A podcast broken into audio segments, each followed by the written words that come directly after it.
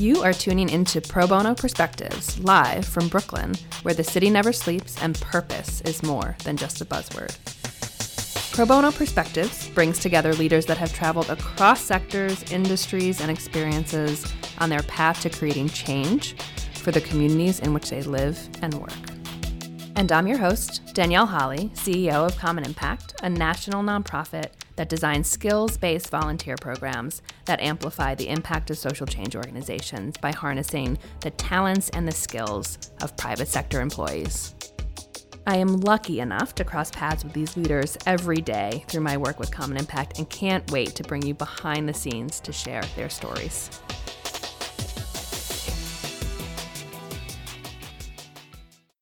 Hi, everyone. This is Danielle, and this coming Saturday, April 25th, is World Malaria Day. Malaria is a preventable disease and one that kills a child every two minutes. Today, I am joined by Margaret McDonnell, who is the executive director of the UN Foundation's Nothing But Nets campaign, which is the world's largest and most powerful community of supporters and advocates committed to saving lives and defeating malaria. Nothing But Nets has raised an impressive 70 million to help deliver 13 million bed nets, and we'll learn what those are, to families in need, along with other crucial malaria interventions. In addition to raising funds for its UN partners, Nothing But Nets and its supporters advocate for critical malaria funding for the US President's Malaria Initiative and the Global Fund to Fight AIDS, Tuberculosis, and Malaria. And Margaret has devoted her career to health and children's issues, having previously worked for the One Campaign, the U.S. Coalition for Child Survival, and UNICEF in Botswana. Thank you so much for being here today, Margaret. Well, thank you, Danielle. It's a pleasure to be with you. So let's start with how you got to where you are today. You've had an incredible social sector career, as I've just articulated. What has it been like working for so many remarkable nonprofits that have operated around the world globally? And would love to hear how you came to Nothing But Net. Sure. Well, thank you for the question. So, when I graduated college 20 years ago, uh, I did not have a five or 10 year plan. All I know, knew was that I wanted to do good in some way, help make the world a better place. I was inspired by my parents' career in public service, but I really had a winding path. It was not a straight shot. You know, I, I got to take advantage of my 20s and worked on a dude ranch in Wyoming and bartended in Ireland and worked as a maid on a boat in Southeast Alaska. So I had some fun, took some adventures you know, keeping myself afloat. But I also got the chance to do some nonprofit fundraising, strategy work for issue based campaigns, some political campaigns as well. But early in my career, um, you know, when I came back home after after college and decided I wanted to do good in some way, I wanted to work in the nonprofit sector, whatever that meant. I signed up with a temp agency, and my first assignment was actually with an organization that was doing reproductive health work in sub-Saharan Africa. It was an incredible opportunity. You know, I was the lowest man on the totem pole, as they say, um, but I was able to work with incredible technicians, senior technical leads from throughout Africa on reproductive health, and that really kind of opened my eyes to the world of international development and global health, which frankly, before then I had very little, if any, exposure to. Years later, I ended up going back to grad school, got my master's in public policy because I realized that while I love working one on one with people, I really enjoyed policy work, having sort of a uh, systemic, making systemic change. And so I just found myself every assignment, I kept, you know, basically going back to international work, whether it was human trafficking or global health. And so while I was in grad school, um, I ended up getting the opportunity to work with the U.S. Coalition for Child Survival, looking at what are effective advocacy tactics to achieve an end goal, policy change. I got to work with UNICEF in Botswana, um, Southern Africa, looking at children's rights in the context of HIV. And so I just, it, it was sort of a you know, a fascination that grew and grew. And so I was lucky enough that when I graduated um, with my master's in public policy, I ended up being able to land a job with the One Campaign, which, you know, does incredible work and really advocates on a large range of global poverty and health issues. And while I worked at One, I had the opportunity to travel to Rwanda and Uganda um, with some of my colleagues to see some of the work that we've been advocating for on the ground. And I'll never forget, you know, being in this one really small remote village and we had the privilege of joining a community led by their local chief um, who was talking to them about malaria. and talking to them about the importance of sleeping under a bed net. And they were doing that through song and dance. And then we had an, a bed net, which I can talk about later, but essentially bed net helps to protect people from malaria. And so, and then we got to go into the homes and visit with families, uh, mothers and fathers and grandparents who would talk about how before they received this important life saving bed net, their children were sick, you know, every few weeks, every month from malaria and how since they'd received this bed net, um, their lives had been changed. The kids were able to go to school, the parents were able to work. And that really struck me um, about how such a small, you know, relatively small, inexpensive tool could have such a transformative impact on a family and a community. And so that really kind of piqued my interest in malaria. And so, after a number of years of working at the One Campaign, um, I had the opportunity to join Nothing But Nets at the United Nations Foundation to work on addressing malaria day in and day out. And it's, it's been a real privilege. And tell us about the challenge that Nothing But Nets is trying to solve. And, you know, for a lot of folks that are in the US, malaria is a concept and not a reality, right? So why should we care about this disease so much? And what is Nothing But Nets trying to do about it? Sure, and it's a great question. So, malaria is actually one of the world's oldest diseases, um, but is completely preventable and treatable at this point. And history is fascinating. They think that King Tut likely died of malaria. Our first president, George Washington, had malaria. Um, Teddy Roosevelt talks about how his troops were completely wiped out from malaria while fighting in the Spanish American War. So, malaria, well, now it affects nearly half the world's population, but that has come down significantly we know that in the US, we actually had malaria up until 1951. Um, so the Centers for Disease Control was actually created to end malaria in the United States, which I find fascinating. The reason it's based in Atlanta is because it was the southeastern United States that were the last front lines of malaria here in the US. So US has, you know, had malaria and actually the US currently has about 2,000 cases of malaria every year that are imported from when people travel or are deployed overseas. But so, what is malaria? So, malaria is actually a disease caused by a parasite that's transmitted with the bite of a female Anopheles mosquito. Anopheles mosquitoes tend to bite at night. They say from you know dusk to dawn, and so that's why people are particularly vulnerable from contracting malaria while they're sleeping. Malaria disproportionately affects children under five and pregnant women you know, really it can affect anyone, um, but it is a disease of poverty in that people who have less access to quality health care are most at risk of, of contracting it, but also of getting really sick and dying from it. And this is why the long lasting insecticide treated bed nets, which essentially is provides a physical barrier with insecticide laced in it um, that people can sleep under, that helps to protect them from the mosquitoes and also has the effect of killing that mosquito so it's less likely to travel to someone else to infect them. So that's why bed nets have been an incredible tool in the fight against malaria. They said about 68% of the progress we've seen against malaria has been because of the wide scale distribution of bed nets. So nothing but nets, you know, when we started in 2006, a child was dying from malaria every 30 seconds. Since then, um, you know, our work. We, we've helped, like you mentioned, we've helped to raise $70 million. We've provided more than 13 million bed nets to help protect kids, pregnant women, um, and the most vulnerable people from malaria. There's also been incredible infusions of efforts, whether it's the work of our WHO, the UN partners, the Global Fund to fight AIDS, tuberculosis, and malaria, and the President's Malaria Initiative. And all of these partners have worked together to help save more than 7 million lives since the early 2000s. So we've been able to help avert 1 billion cases of malaria and save more than 7 million lives. And so there's been incredible progress against malaria. And now a child dies every two minutes from malaria. So incredible progress, obviously from, from a child dying every 30 seconds to every two minutes. Yet that's obviously still completely unacceptable given that malaria is a completely preventable and treatable disease and no one should die from a mosquito bite when I first read that statistic that a child dies every two minutes, it's just struck me as horrible. And so hearing that it came from a statistic of every 30 seconds, it articulates the progress and also raises the question what is preventing us from getting a net to everyone who needs it when the consequences are so dire?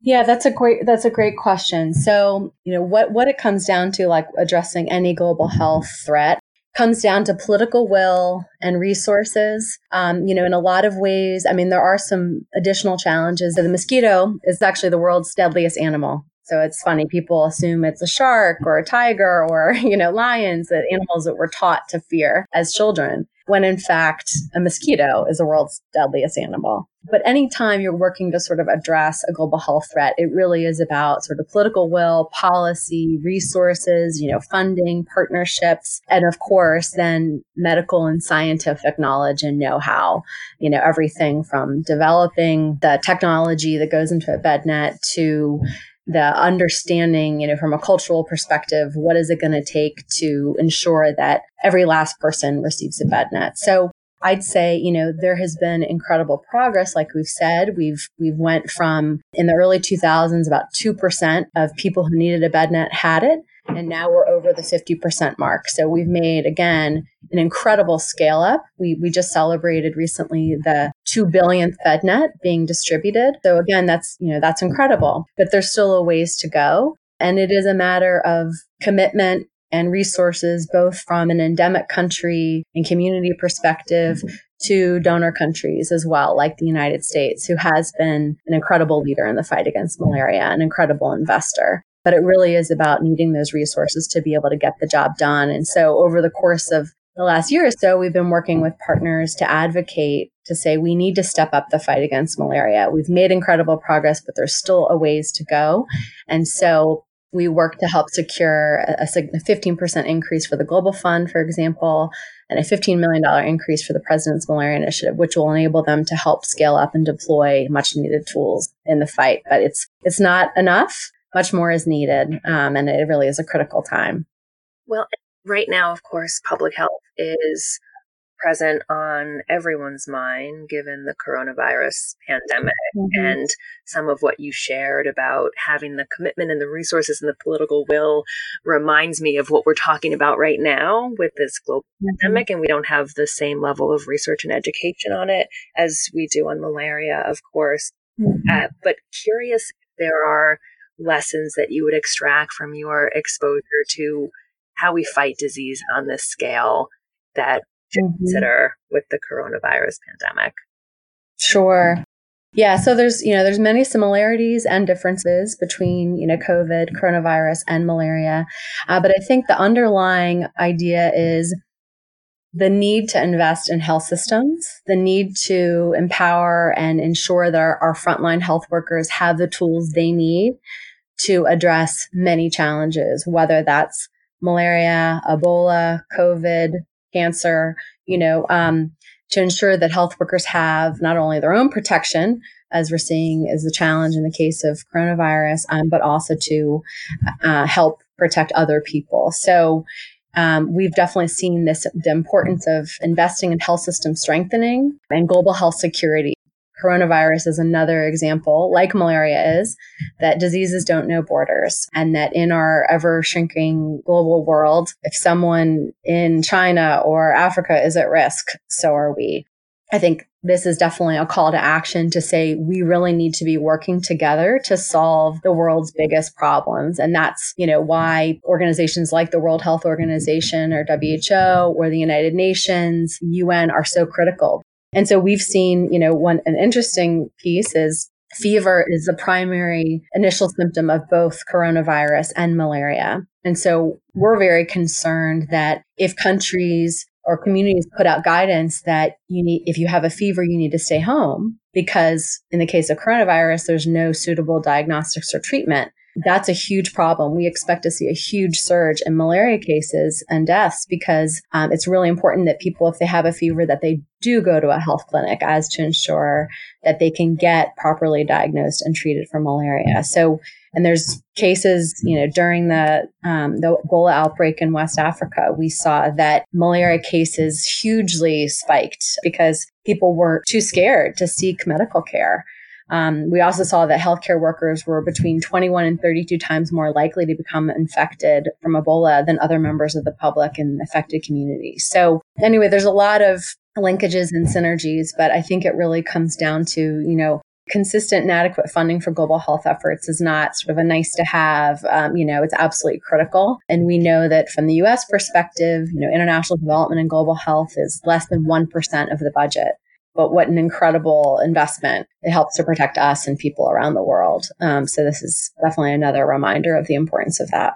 And a reminder of how interconnected these diseases are, right? I mean, when I, I was thinking about it uh, from a very conceptual, the series of factors level, but not that advice given to individuals who might have COVID would counter advice given to individuals who might have malaria. What, how do you, you reconcile something like that if you're an individual who is either caring for or might have one of these diseases?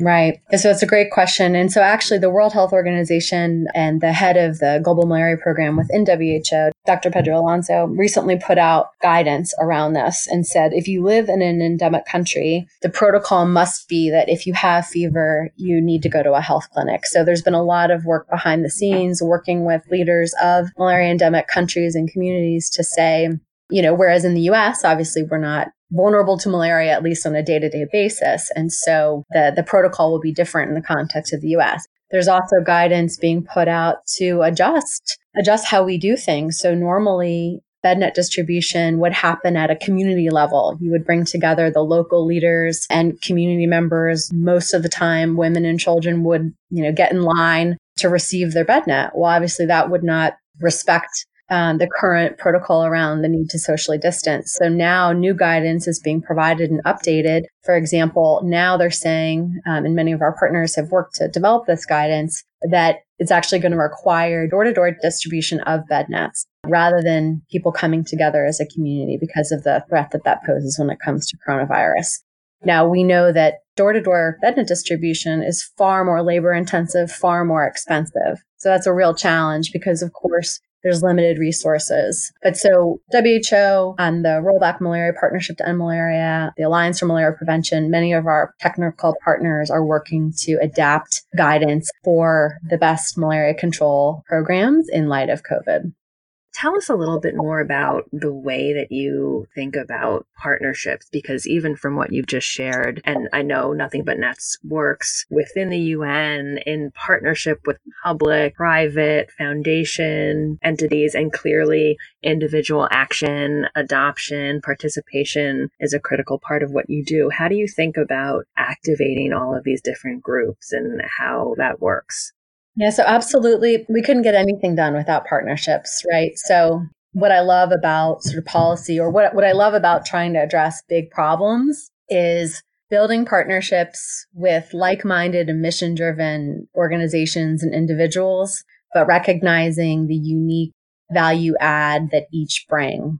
You know, in our case, we know we look to others for technical guidance like WHO, like RBM, like UN partners who are on the front lines of these diseases, but we recognize our area of expertise, which is around, you know, engaging the public, advocating, raising funds to support programs, et cetera. So I think it really takes everyone uh, wearing their hat, but focused on the same mission to figure out how to tackle big problems. Nothing But Nets has been really lucky in that partnerships have been a part of what we've done from the very beginning we were actually founded, you know, on the back page of a Sports Illustrated column by former Sports Illustrated journalist Rick Reilly, who he had learned, he learned about malaria. And at the time, a child was dying every 30 seconds and he thought that was outrageous. So he called the UN Foundation and said, Hey, I know you guys do some malaria work. I want to write this column, Nothing But Nets, that draws on the sports metaphor, the basketball metaphor, Nothing But Net.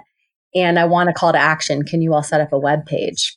And so, long story short, the UN Foundation created Nothing But Nets. And within, I think it was a month, a million dollars had been raised and thousands, tens of thousands of people who had never thought about global health, let alone malaria, were then, in, you know, invested in this, in this Nothing But Nets movement. And so what's been great about that is that from the beginning, we had partnerships with the NBA and Major League Soccer. We also had partnerships with faith based organizations like the United Methodist Church and the Lutherans and the Reformed Jewish uh, Jewish movement. So it's been it truly does sort of take everyone coming together um, to tackle big problems, and everyone has a unique talent, skill set, access um, to get the job done.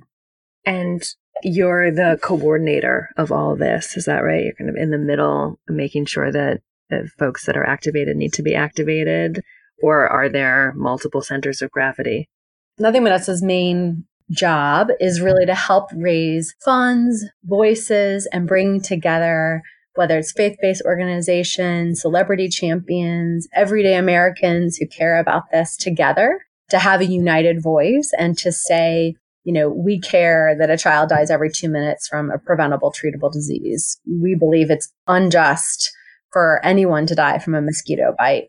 Um, and so we help to bring, we help to raise funds. Like I, we said, we've raised over $70 million to help support the provision of more than 13 million bed nets, but also, despite our name, nothing but nets, we actually do more than nets.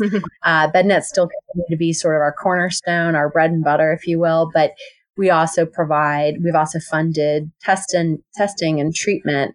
We've funded the training of healthcare workers. We essentially work with our UN partners to determine what's most in need and how can we best address and prevent malaria in the context of, you know, wherever we're working. So we've really found that our real contribution, one of our main contributions is to help protect the most vulnerable people. So we've done a lot of work with UNHCR and UNICEF to help protect refugees and internally displaced persons because oftentimes they're not prioritized by the larger uh, malaria prevention efforts. So we've really found that help providing, you know, the health workers on the front lines, working with refugees and IDPs to help protect malaria is a real um, need and a place where we've happily stepped up.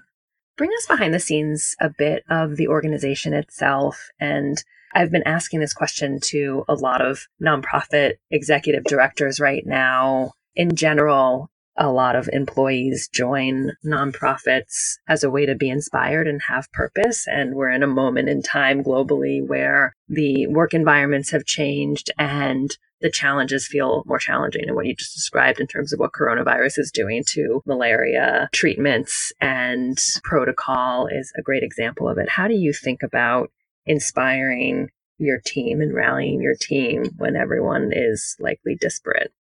Yeah, it's a great question and really important. And certainly coronavirus has challenged us in new ways. I mean, on a very personal, tactical level, you know, um, very intentional about, you know, ways of communicating with the team. So we have a, you know, team text chain where we send each other uplifting messages or memes or, you know, check in with each other to make sure everyone's doing okay for our co- conference calls, you know, ever ask everyone to use video as much as possible so that we can actually connect and see people. And I think just being really honest, um, and, and raw. Um, I've always been, I'm kind of like an open book. I'm, I'm very, honest and hopefully authentic and I think that comes across. And so I'm I'm as a leader of the campaign I feel like it's important to to be honest and open and authentic and share the challenges that I may be experiencing, um, whether that's working from home with three kids, you know, trying to trying to homeschool slash parent and or sharing, you know, about a loved one I'm concerned about because I think when you as a leader are open and honest, that helps your team members recognize that it's okay to do the same. It's okay to be forthcoming and share and say that it's, you know, things are hard and it's not okay and we're worried.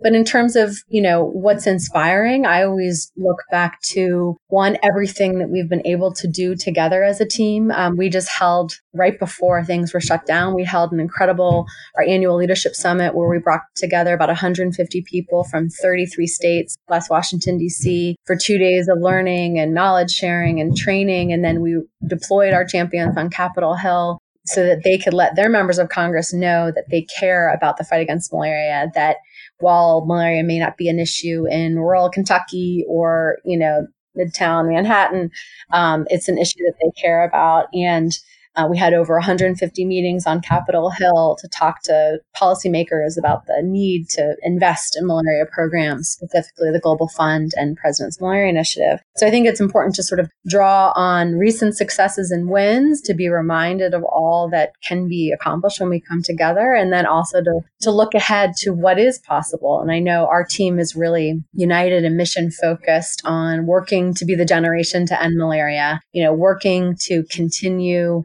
the progress made against malaria to ensure that we can help, whether it's a country like Haiti, which is close to eliminating malaria, uh, or a country like the Democratic Republic of Congo, which is one of the second most endemic country in the world, uh, where refugees and IDPs are greatly at risk.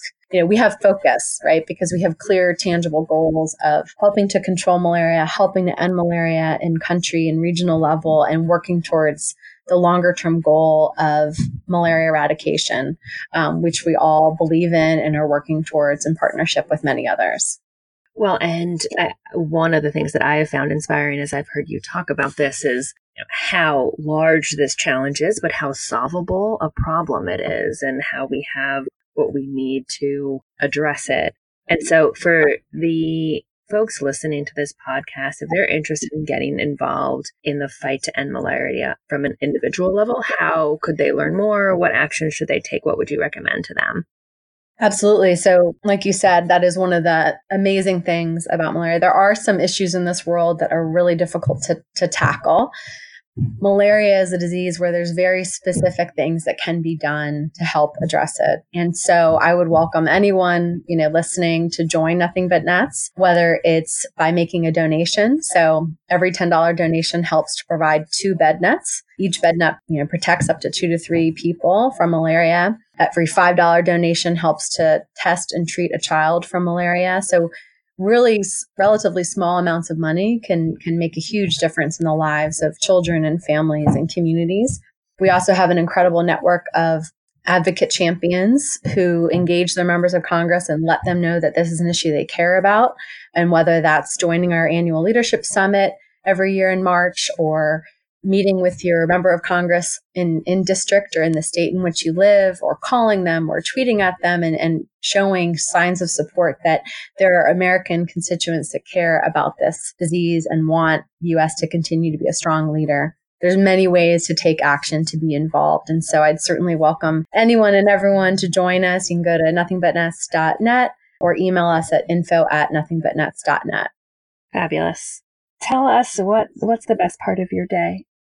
Well, I'd say in, in light of COVID, um, the best part of my day, and this is, you know, there's many horrible things about the world in which we're living and that are scary and, and upsetting. And, and I'm constantly thinking about families who are less fortunate than mine. Um, because the brightest part of my day is having all day with my kids. I have uh, four six and nine year old at home that I'm homeschooling slash parenting while trying to work full time and the the amount of joy and laughter and silliness that comes with being a parent is hard to hard to beat. And i think that's in part what inspires me so much in my work with nothing but nets and that you know at the end of the day uh, whether it was a you know the good the bad the ugly day um, putting my children to bed at night you know, and whatever the routine is, singing a song or reading them a book or rubbing their back. Bedtime is supposed to be a time of safety and security and peace and comfort. And I think about, you know, the mothers and fathers and grandparents, caregivers that when they put their children to bed at night, they're actually subjecting them to a potentially life threatening mosquito bite. And that, you know, that haunts me, but it also motivates me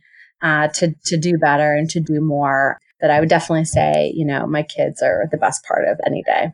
It's uh, incredibly inspiring, right? Because we, a lot of us have that experience of putting the ones that you love to bed, whether that's, you know, folks of the older generation or the younger.